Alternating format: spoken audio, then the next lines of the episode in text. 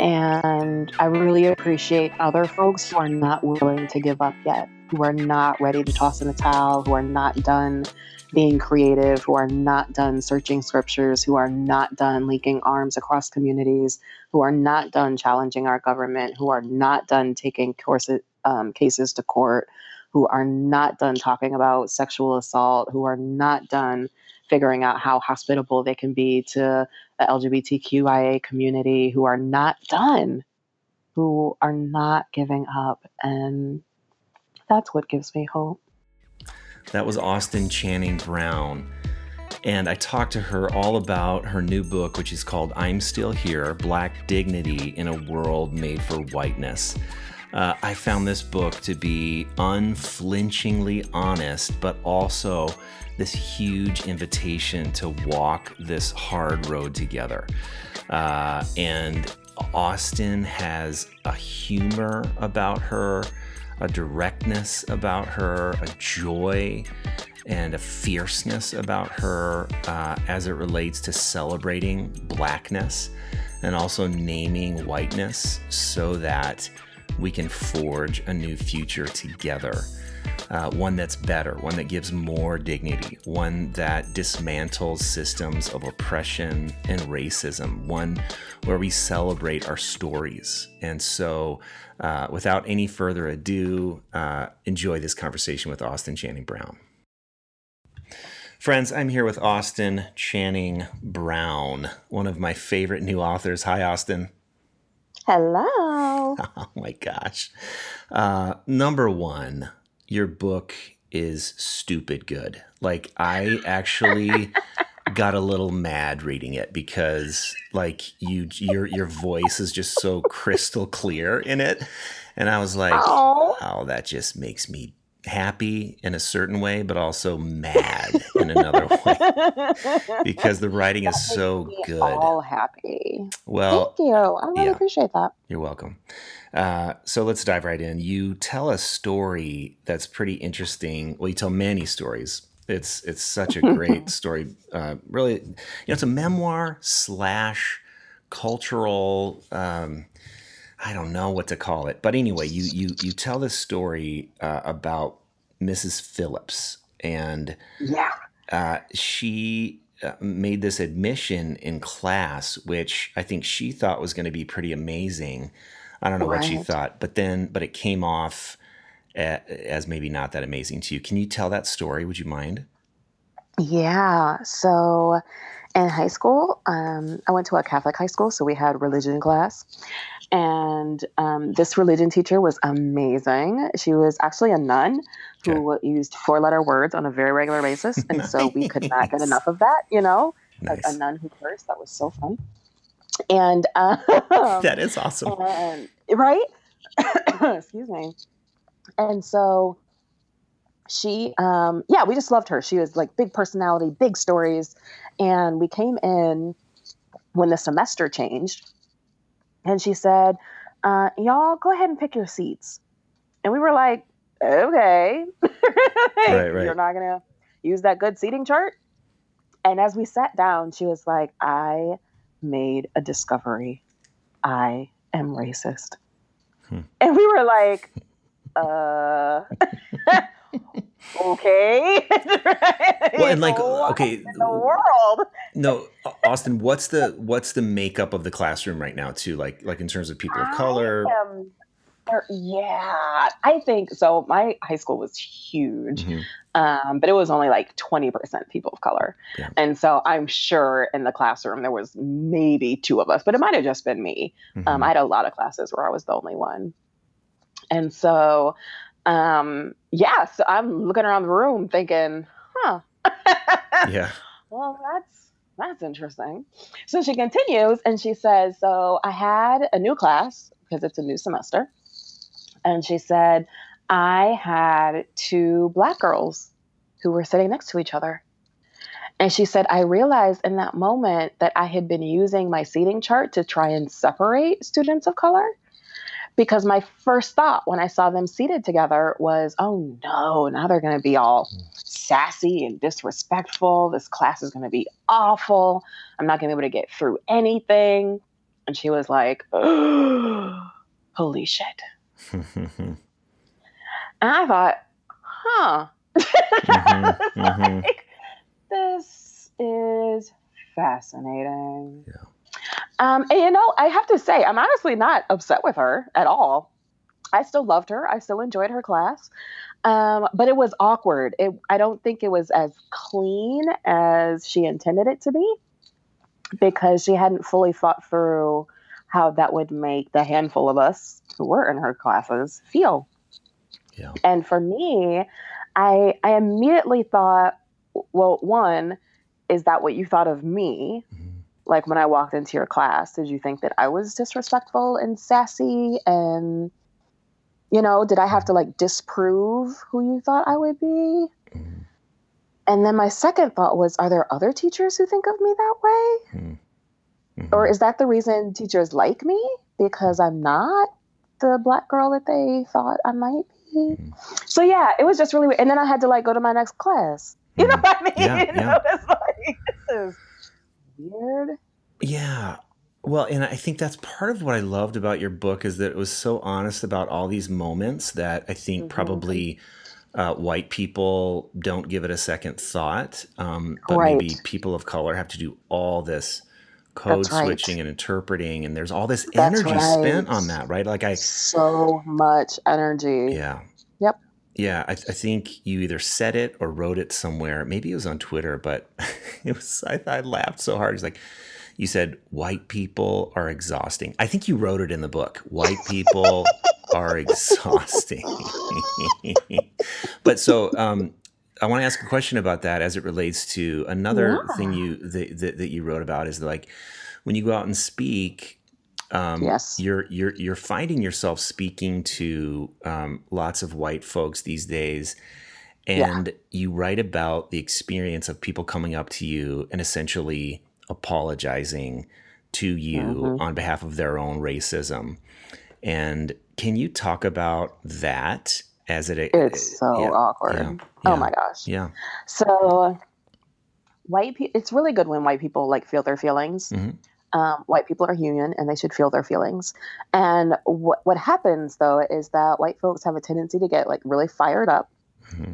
and they're like excited. They want to do something, but they're also feeling convicted for like that one time that they were racist. Um, you know that yeah, like yeah, the one time. Were, I remember this right, one time when they were like twelve, right, and they used yeah. the N word, or right, right, you know, you know yeah, what I mean? Yeah, like, yeah. They start feeling really convicted about something they had done. Yeah, and um, and there's a desperate need to like confess it mm-hmm. to tell someone, and it's often the speaker mm-hmm. who is often a person of color. Yeah. And um, I, I, I know that again, this is one of those things that is done with really good intentions, mm-hmm. but is super awkward for the person on the receiving end. Yeah. So imagine I just spoke to a room of like 300 people, right? Mm-hmm. Folks that I have never met before. All these people are complete strangers to me but I pour my heart out, try to form some, you know, connection from the stage. And then someone walks up to me and says, You know what? Just last week, I said the N word. yeah. And I'm like, uh, what's yeah. your name? Yeah. right? right? That's like, like, the first thing they say. That's what they lead with. Right. I'm like, were you talking about me? Like, I don't understand. oh my yeah. Why are you telling me this story? yeah. Jeez. So yeah, it just it, it really is. It becomes it, it one, it's just very awkward because I genuinely cannot forgive your sins. Right. I am. Yeah. I am not Jesus. And if you didn't harm me, I can't make it okay that you mm-hmm. did that. Right. Mm-hmm. So that's yeah. the first thing that's awkward. Yeah. Is that I don't I can't make you feel better about what you did and mm-hmm. confessing it to me has done nothing. Yeah. Um, and then the second thing that's really awkward is that depending on the story, it can it can feel like a, a burden that I now have to carry, yes. even if just for a moment. Yeah. So I have a, a, what what uh, one of the stories that I get a lot is some story about a family. So um, I've never corrected my racist uncle, or you know mm. the the Thanksgiving dinner after mm-hmm. Trump was elected, mm-hmm. or you know it's some sort of like. um, I, I never realized like the impact of the Confederate flags all over my house, or You know, like it's just Mhm. this really weird, like, oh, I don't want to think about that. But Yeah. by confessing it to me, you've sort of placed me at the table, hmm right? You've placed me in the room surrounded by the Confederate flags. Like Mhm. it just it becomes a weight then that I have to lift off of me yeah, because I don't want my imagination filled with racist realities, right? I just want to be in the room with people who care about racial justice. hmm So, yeah, but it makes people feel awkward when I'm not like, ah, Father, forgive thy sins, Oh right? gosh, yeah. Well- nothing for you. but I think it's interesting. I think people are looking for absolution, which is which is Yeah. fascinating. Um, but one of the other things I think I've learned over the over the last probably two or three years is like, um, and this would fall under the category of well-meaning, but so many things are well-meaning that Yes. that that it's like we don't know. So like one of the things I've I've seen is so many people who are white in an effort to be better read on racism they will ask their friends of color or their favorite Yes. like personality of color that's their pastor that's on, mhm. online or whatever hey can you give me a list of books i should read about and it's like you know can you do my work for me you know right um, this is a question I get all the time. all the ti- of always like, course you do. Lists everywhere, like everywhere, so can- including my own website. yes yes yes so i think honestly i think white people are trying to make a connection i think white people are trying to but but can you please because i think that so many and i'm going to say us because i'm white but so many of us do that can can you please explain the dynamic that happens for you and other people of color Yeah. when we and i mean we us white people ask you to do our work for us Yeah, it's um as you said, well let's start with the fact that it, it, it usually really is well meaning. It is. Right. Um, and I think that's important to note because the goal in these conversations is not to um is not to kill the intention, Right. right? right it's to redirect the intention. Yeah. And so um, I don't want to kill anyone's desire to learn more. right Right, right no like, yeah, yep It's not that the learning more that's the problem. Yeah. right. yeah It's um, it's that white folks are more used to having the road laid out for them than they realize. yeah there we go. Right? So I I was not born with knowledge of black history. Mhm. right? Yeah. i wasn't born with Yeah. knowledge of american history. I wasn't born with right? I had to learn it. Yep yep and my school didn't teach it to me either Mhm. right so i'm in Yeah. the same boat as a lot of white folks yeah, yeah, yep i had to learn myself and nobody handed me a list and said here are the things austin that you should read for your own Mm. self-worth and your value Yeah. and to understand america i just had to go figure it out yeah you know Yeah, like there yeah. were there were some books on my bookshelves and there were some books at the library and there were bibliographies and there was praise god eventually google. But for a long time we didn't even have google you know? Yeah yeah just yeah. had to figure it out. And i think for me that i think that's what's the most frustrating honestly. It isn't that i couldn't give you a list of books. Hmm um, as i said i have one on my website. Mhm. what's frustrating is I don't think white folks often realize how much work people of color have had to do hmm in order to possess this knowledge. yeah And the idea that I would just like pave the ground for you is kind of insulting, hmm honestly.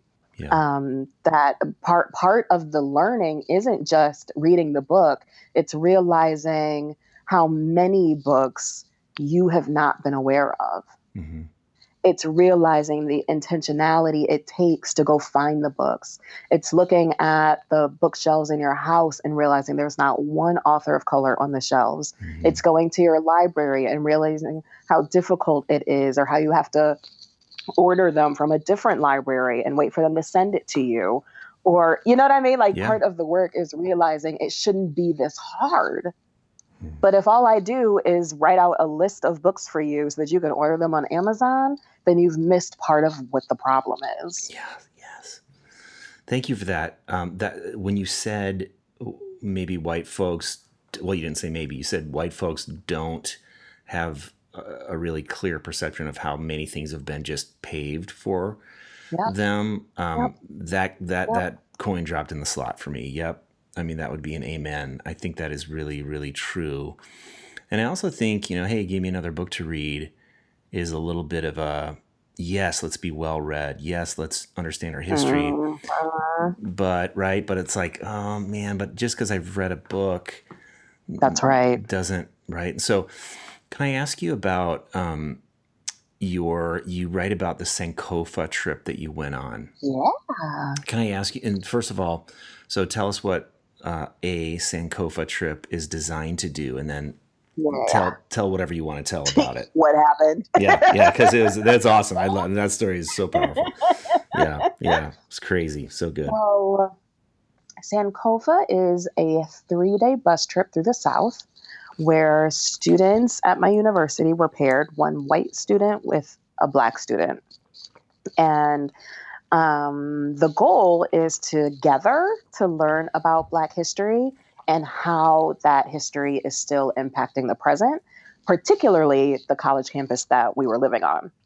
So the goal then was that we would all form these like really deep, authentic friendships from having gone through this experience together, and we would continue to seek racial justice on the campus together. Mhm. Beautiful concept. Um, I ended up on this bus because my roommate asked me to go and basically said, if you don't go with me, then I'm not going. And I was like, oh, okay, well, guess I'm getting on the bus. Was your roommate uh, person of color or white? she is biracial. Okay. And so that's why she really wanted me to go with her Got it. because she knew that the trip would be different for her than it was for everybody else on that bus. Yeah. And, um, but consequently, that meant that I didn't know much about the trip except that I was going for her. Hmm. so Yeah, yeah. that was that was the beginning and end of my knowledge. And um, I thought that was enough because I was young and a college student. yeah. And um, so I get on the bus, and um, on the trip, they don't tell you where you're going to go so that you can't sort of prepare yourself Oh. for it. Yeah. You watch all these really hard movies like American History X and Rosewood. You're supposed to read a book together so then you can discuss the book as you watch the hard movies. Like it's really emotionally intense. Um, and there's only in the in the three days you only spend the night at a hotel once, so you're also just like really tired and really run down. Yeah. Um, so we get off the bus after having driven from Chicago all the way to Louisiana, and they say, Welcome to a plantation. And we were like, Okay, well, this is definitely part of Black history. Okay, well, let me get myself together. So we get off the bus, and um, we discover that it is one of the most romanticized Hmm. storytellings of slavery that Mm. we have ever experienced. So much so that we thought it was a joke, Mm. like as we were walking through. And she was like, Look at that trough. The slaves were so innovative as they used this trough for both food and a crib. Oh my gosh. And we were like, Wait, what? Yeah. And then they like show us the field. It was like, and the songs the, the slaves said, my grandmother says she can still remember. She can still hear them sing. We were like, um, Mm. okay. And eventually, like the students, the black students in particular, started to question this like retelling of history. So they would, uh, but they were trying to be respectful. So they would say things like, um, "Well, did the did the slaves ever hurt themselves while they were picking cotton out in that field?" And the tour guides would go, "Oh no." Oh no. They were experts at this. So, no, no, no. They never hurt themselves. And they were just, they were really happy. I mean, we treated them really, really well. And, and they sang these joyous songs. We were like, oh dear. Yeah. Oh dear. And so uh, by the time we had finished walking all the way through the plantation, um, there was some blood that was boiling. It was it was pretty it was pretty bad. And they decide to end the tour with now, if you all would like to go pick cotton, and I swear it was like an explosion happened Mhm. Yeah. in our group. Wow. It was so bad. Yeah. And I, I distinctly remember pulling a couple of my girlfriends away from the tour guys because I thought this is not going to end well. We cannot have, we cannot get arrested for assault on this trip. Like that was, that is not part of this plan. Um, so, Wow. so at that point there were like varying degrees. So like a lot of black folks were like heated, Mhm. and then there were white folks who were somewhere between angry and confused, Yeah. depending on how much they already knew about Yeah. slavery, right? Yeah. So it was super awkward. So then we get back on the bus and we drive from Louisiana all the way to Jackson, Mississippi. And again, more talking, more like just not connecting at all. More movies that are like, oh my God, if I see one more person getting lynched on this TV, you know, like it Mhm. was like, Yeah. Ugh. so we get off the bus and our our um our leader says, All right, we are now at an exhibit for lynchings. Mm. And we're like, oh dear. Okay. So we get off the bus and there's only like three rooms. It is super, super small. Um, but the walls are covered in pictures of black folks hanging from trees, from bridges, from lampposts, from um, bodies burned or dismembered, um, families hung together, mothers with their children, women who are pregnant. I mean, it just went on and on and on. And I tell you, there were t- there, all of all the black students in particular were aware of the history of lynching. Mhm. But there were two things that shocked us. And the first was that they didn't just happen in the South. There was a map on the wall when you first walked in that pinpointed every single recorded lynching in the US. And I think there were two states that did not have a recorded lynching. Wow. And so that was the first, like, wait, this happened all over the country? like, Yeah. This is so much larger, right, than what we've been told. And then the second thing that I found absolutely shocking was that I had always assumed that there was some sort of shame around lynching, hence the like KKK, the the the white clothes, Mhm. doing it in the dark, right? Like I had always assumed that it was this sort of like sick temptation Yeah. But that people then went home and pretended that they were living normal lives. Um, and to see photographs with white folks smiling Yeah. and pointing and um, storefronts that were selling parts of dismembered bodies and newspaper announcements and postcards. I'll never forget one of the postcards had a picture of a lynching on the front and on the back a handwritten note that said sorry we missed you at the barbecue. Mm. Oh my gosh. right? Like it just it floored me. It floored me how much of a community event and how little shame was attached to just frivolously killing black bodies. So the room is silent Yeah. as we're walking through we're there for i assume at least two hours um, and it's silent because the weight the weight of death the weight of what we had never talked about in any class we had ever had Hmm. was so thick um, and we really didn't know what to do with it honestly we just really didn't know what to do with it so we get back on the bus and um, the white students poor white students they were like well we we weren't here we didn't do this Mhm. Yeah. Yeah. Like, Yeah. my ancestors are from Sweden. I went to a Swedish covenant school. Um, Yeah. so we were like, Yeah. my ancestors weren't even here yet. Right? Like just distancing as much as they possibly can, Mhm. which I understand, Yeah. but did not feel good in the moment. Right. Right. And so That's like that's like just shut up, people. Right, Just just like, it's don't just- say. it's not helping. Yeah. You're not helping. Yeah. Um, and so then after after a few rounds of that, uh, I'm sorry, a, a black woman gets up. She's like a junior or a senior, and She is like close to six feet tall, um, just regal, regal black woman. And she says, just as calmly as she wants to, um, you know, I think, I think that white people are just innately evil. I think, I think you can't help it. I, I, I don't, I don't think you choose it.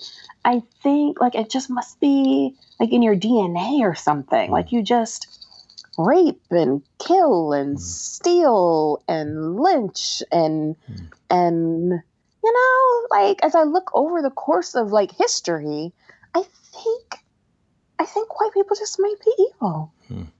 Yeah. And that's all I wanted to say. Mm. And then that child passed the microphone back to the next person Mhm. and went and Mhm. sat down. And we're like, Wow. holy crap. Yeah. Okay. All right. Well, so it, as you can imagine, that too did not go over well.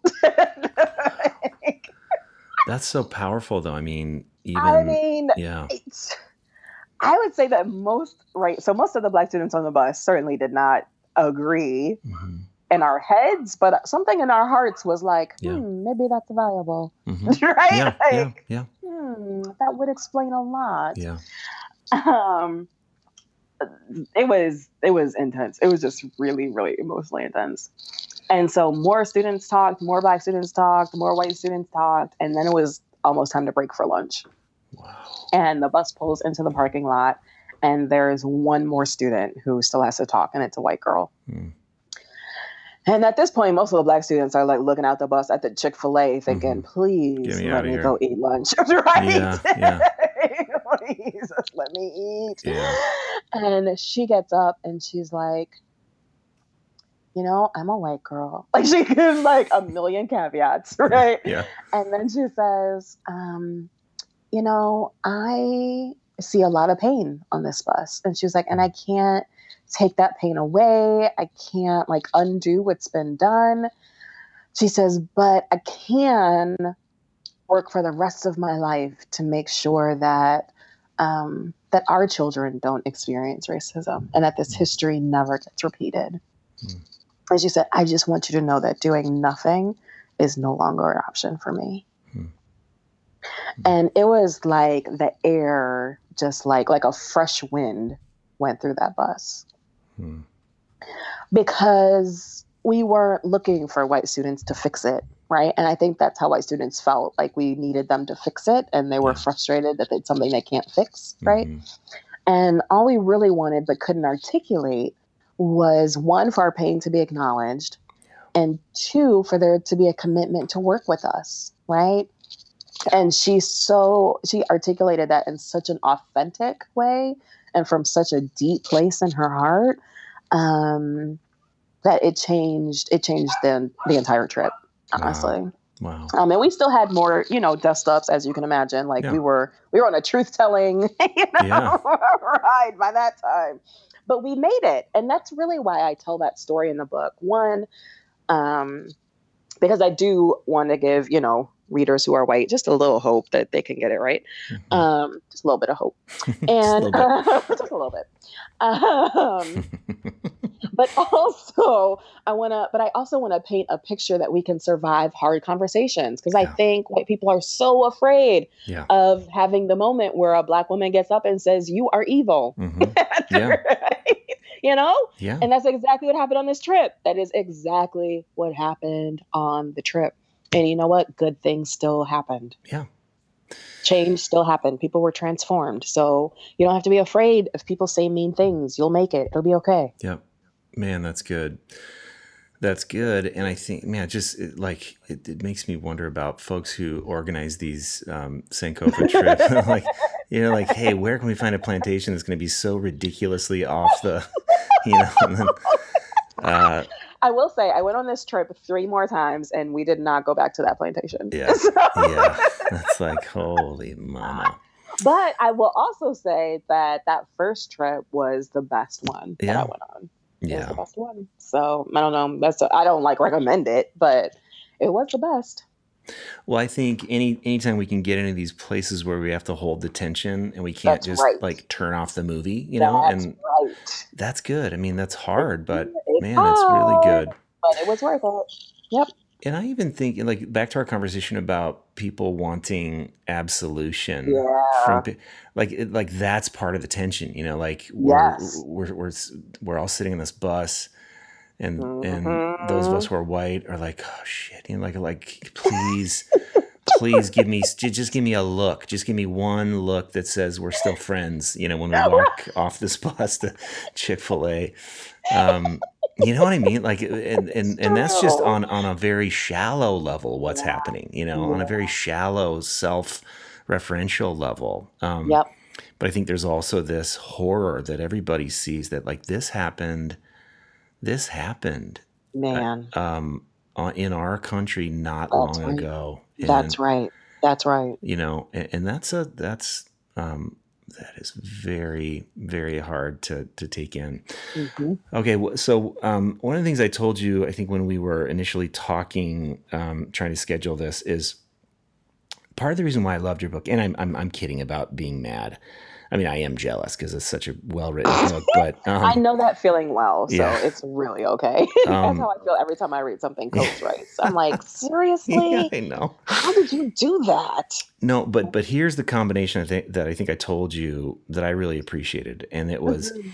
you have an unflinching honesty in the way that you tell your stories, but also there's this sense of an invitation um, to be Mhm. in it with you. And I think uh, we just heard it, you know, in terms of the story about Sankofa and you wanting Right. to offer some hope. Um, so I'm gonna I'm gonna um, I'm gonna read a quote from your Yeah, book, and then I'd like you to unpack any part of it that you'd like to. But you say near the beginning, I offer this story in the hopes that we will embody a community eager to name whiteness, to Mhm. celebrate blackness, and in a world still covered by systems of racial oppression, begin to see that there's another way. So Mhm. I, lo- I mean, I that was one of the ones that I sort of underlined and and exclamation points. So would you mind like so? There's three parts in there that I'd like you to expand on.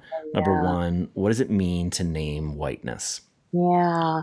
So white folks have a tendency to think that only other people have a race, Right. Right? So Right. like black people have a race and like Asian people have a race and indigenous people have a race, but white people are just white Yeah. Yeah. or worse yet, normal. Yeah. Right? You're right. people are Right. just The normalization of white culture as the standard you know what or I something. mean? And Yeah. so a big part of this book was trying to make whiteness tangible. And that's what I mean by naming it, right? Um, I'm trying to. Um, I'm trying to show the way whiteness reveals itself. Hmm. Um, I'm trying to name the culture. I'm trying to paint a picture of what everyday white supremacy looks like, even in a place that's actively trying to resist being racist. Mhm. Um, you know, I'm trying to, yeah, name it was is was really the only phrase that I could even think of. I mean, I think I could have used like unpack it or dismantle it, but I think that's the work, right? I Mhm, think mhm. dismantling whiteness is the work, right? I think the book is really just trying to name it, like Yeah. trying to say this is what whiteness looks like. Yeah. This is how whiteness operates. This is this is when when you're leaning into whiteness, this is what happens Yeah. When you're not interrogating your own whiteness, right? When Yeah. you just continue to think of yourself as like normal and a good person and right? Yeah. And and you're not looking at the impact of your intentions, this is how that can unfold. Yeah. Um, Yeah. so yeah, and that makes people really uncomfortable. Mhm. Um, in fact, I just posted um, um, a little thing on Facebook where um, Jen Hatmaker and I are going to be talking about um, uh, race as part of my book tour. And in Is the this little Austin paragraph, Austin? yeah, yeah, yeah. Yeah, baby. and so in the little paragraph I, I i stole that right from from the book and Yeah. said here's what we're going to do we're going to name whiteness we're going to celebrate blackness we're going to talk about racial justice and i had this woman who was like are you promoting segregation all capital letters and i was like yep that's what i'm doing i'm partnering with a white woman to promote segregation in austin texas that's what's happening right Mhm. but it's because like her brain stopped at whiteness Yep. right she saw name whiteness and that immediately makes white folks really really uncomfortable Yeah. because white is just supposed to be normal and when someone says nope actually Yeah. Yeah. actually normal is different for everybody Yeah. and what's normal for me is deeply uncomfortable and different and new when i enter a white space Yeah. because whiteness is not normal for me Yeah. um, and so um, so that's the, the first thing right that i'm trying to do with this book is just say if you're operating out of a sense of whiteness or if you want to understand whiteness i'm going to attempt to paint that picture for you Yeah. Yep. the second part celebrating blackness is so crucial for me in this book um, so i remember teaching a class i've been teaching classes on race for a really really long time and sometimes the biggest lessons i get are for me and Yeah. um, I had this group of teenagers who came to a class that had originally been all adults, and they brought this really fun energy and were able to dispel the myth that like things are getting better, you know, Yeah. because because schools are more diverse than they've ever been, and Mm. you know, all my little high school kids were like, uh. Yeah. That might be true, but we're all sitting at separate tables in the cafeteria, you know. Yeah. Yeah. Um, so it was really good energy to to have them in the room. But there was one discussion that we were having um, about stereotypes and how people of color navigate stereotypes. And when this when this cute, adorable uh, kid who was like maybe sixteen raises his hand and he goes, um, "I really hope this comes out right." he said, "Is is it?" he said, "Is it terrible that I may be glad that I'm a white man Mhm. Because I don't know if I could handle the like the things that y'all are talking about." Mhm. I was like, "Oh, bless your sweet little heart." Mhm. You are like hearing and believing these stories, and Mhm. that is a really good step. I love it. Mhm. Um, and so other people in the room were able to say, "Oh, actually, I really like, uh, this, particularly interracial couples, which was really fun Yeah. and unexpected." Um, interracial couples were like, "Oh no, whiteness so boring compared to like my Mhm. wife's Latina heritage or Mhm. my, you know what I mean? Mhm, Like mhm. so so good." But I remember sitting there thinking, "Holy crap! I have only been teaching you about oppression." Hmm. you have no idea that there is absolutely no desire for me to be a white guy. Yeah. Yeah. Like none. Despite my name, despite, you know, Austin Brown. you know what I mean? Despite what, I, what it could do for me if I actually looked the way people expect me to look. Yeah. I love being a black woman. Yeah. And I made a commitment to myself and that moment that if I ever spoke about race, if I ever wrote about race, that I would never, ever, ever make it exclusively about the oppression that I face. Hmm. That I would also talk about how much I love being a Black woman. Hmm. And so that became a huge part of this book for me. Um, because, and, and the more I think about this, Steve, the more that I think, and this might honestly, this is the first time I'm saying this out loud, this Okay. might be the second book, is Um, that um, white supremacy told two lies. Hmm. One lie is that white people are better than everyone else, mhm. right? They're Mhm. they're superior. Yeah. But the other lie was that black people were inferior. Yeah. Right? It wasn't like black people were neutral or black people were Right. just okay or black people were right? like Yeah. the standard, but white people are like so much better.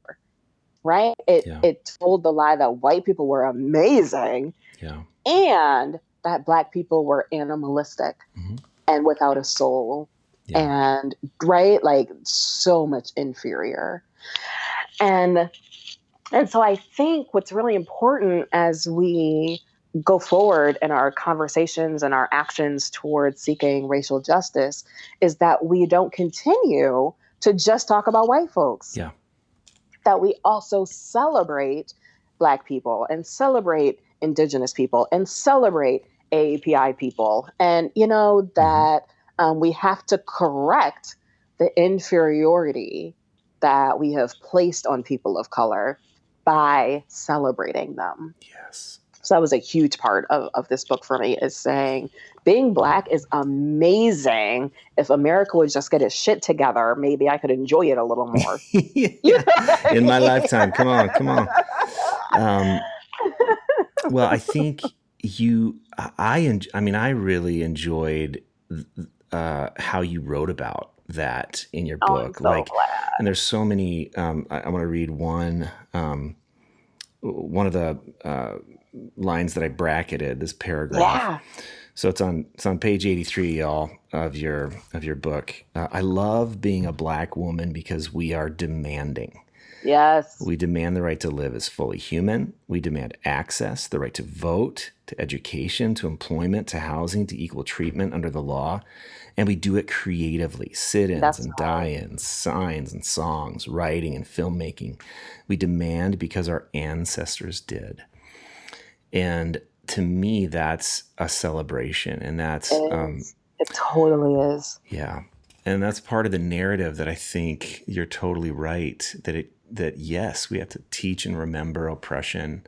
Right. Um, and if we're gonna if we're gonna if we are gonna move toward an inter uh, you know an inter racial or inter ethnic Right. community, we have to celebrate our stories, right? I mean, That's right. That's right. We Yeah. have to correct this myth that that people of color are inferior. That Yeah. is a lie, and it operates on so many levels. yeah, And so, whether we're talking about interpersonal relationships, whether we're talking about hiring, Mhm. whether we're talking about performance reviews, or whether we're talking about systemic injustice like the criminal justice system or health disparities, you know? Yep.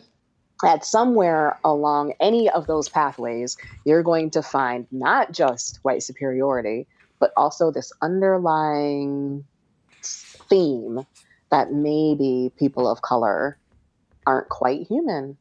And Oh, we've got to correct that. yeah. And I mean, that's those two lies that you mentioned. Mhm.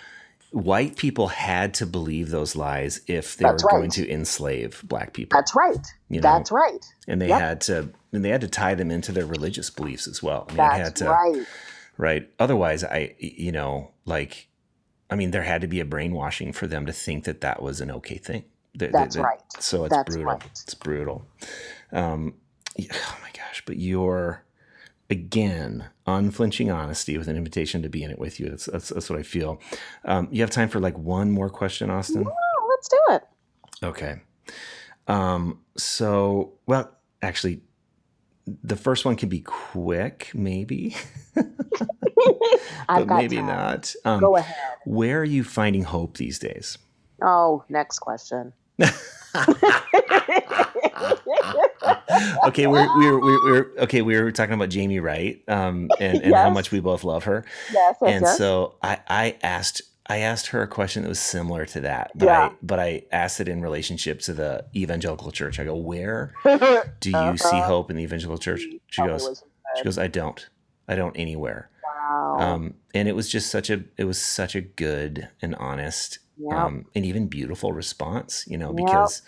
There's no fluffy answers. But um, Mhm. so anyway, I didn't mean to run all over your answer. yeah. If no, you have no, an no, answer, no. yeah. That gave me time to think about what my true answer is. Okay, good.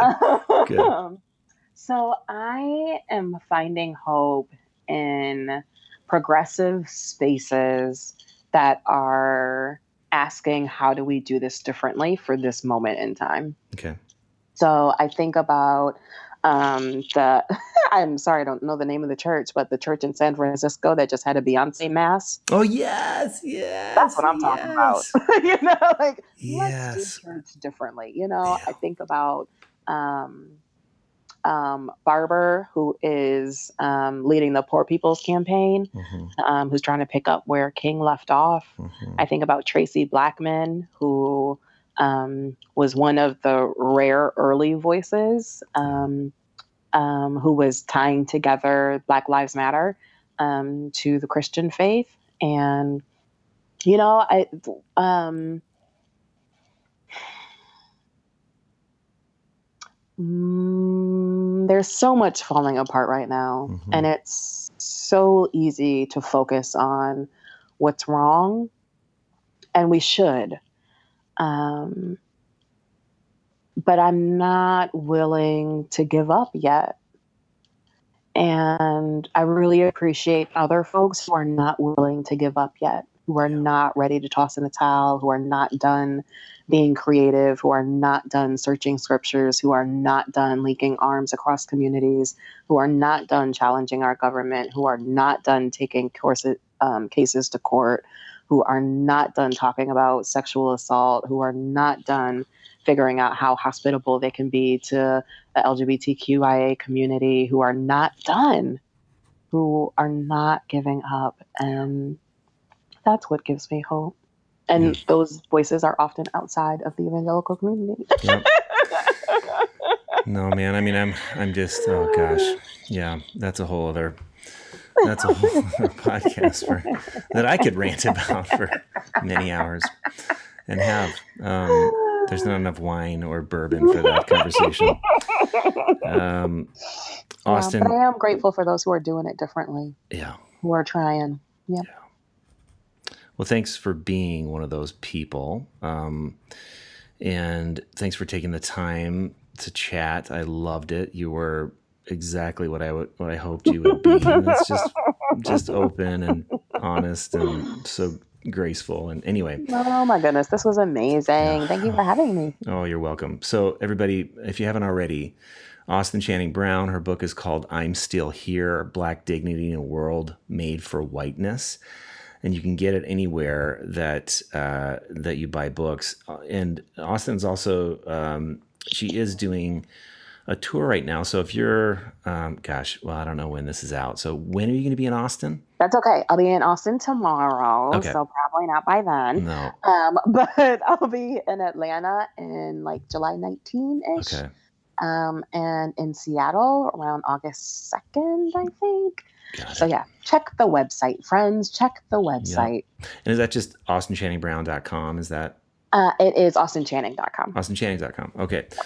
So I'll put that on the show notes, everybody. I'll put a link to um, how to buy the book, also how to check out where Austin is going to be speaking.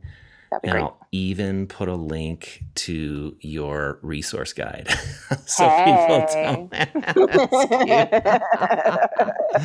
Here are the books you should be reading. Oh my gosh, that's so fun. Okay, and you said it, so you you mentioned book two. So um, let me just say, I would be a big time cheerleader for that effort. So whenever, Um, I'm still thinking it through, friends. of course, of course. I think that's where I'm heading. yeah, good. Well, I hope you do. And if you if you do, um, it. Okay, so do you know Kaitlin Curtice? Have you met her yet? I do know Kaitlin. Okay, fun. So she lives in Atlanta. I I bet she will be at um at your event. But I love Kaitlin. She is If she's not, she and I are going to have a very, very difficult conversation. No, I'm kidding. well, Kaitlin, if you're listening, sounds like the gauntlet has been thrown down. You need to be at the at the event in Atlanta. So, okay, Austin, I will not take any more of your so time. much, Thank you so much. You are the best. Thank you. Bye. Hey, friends, thanks so much for listening to This Good Word. If you love this podcast, there's three ways that you can support my work. One is by jumping on Patreon, patreon.com slash this good word. You can become a patron at various levels and get lots of good free stuff, including free tickets to any live events that I do, signed books, and other stuff. The second way is to share your favorite episodes via Twitter and Facebook uh, email, however it is that you share content. Let some friends know that you love it. And then third is to go on iTunes and leave a rating or a review. So thanks so much, my friends. We are dust and breath. We are limited and limitless. We are human and holy, and we are in it together.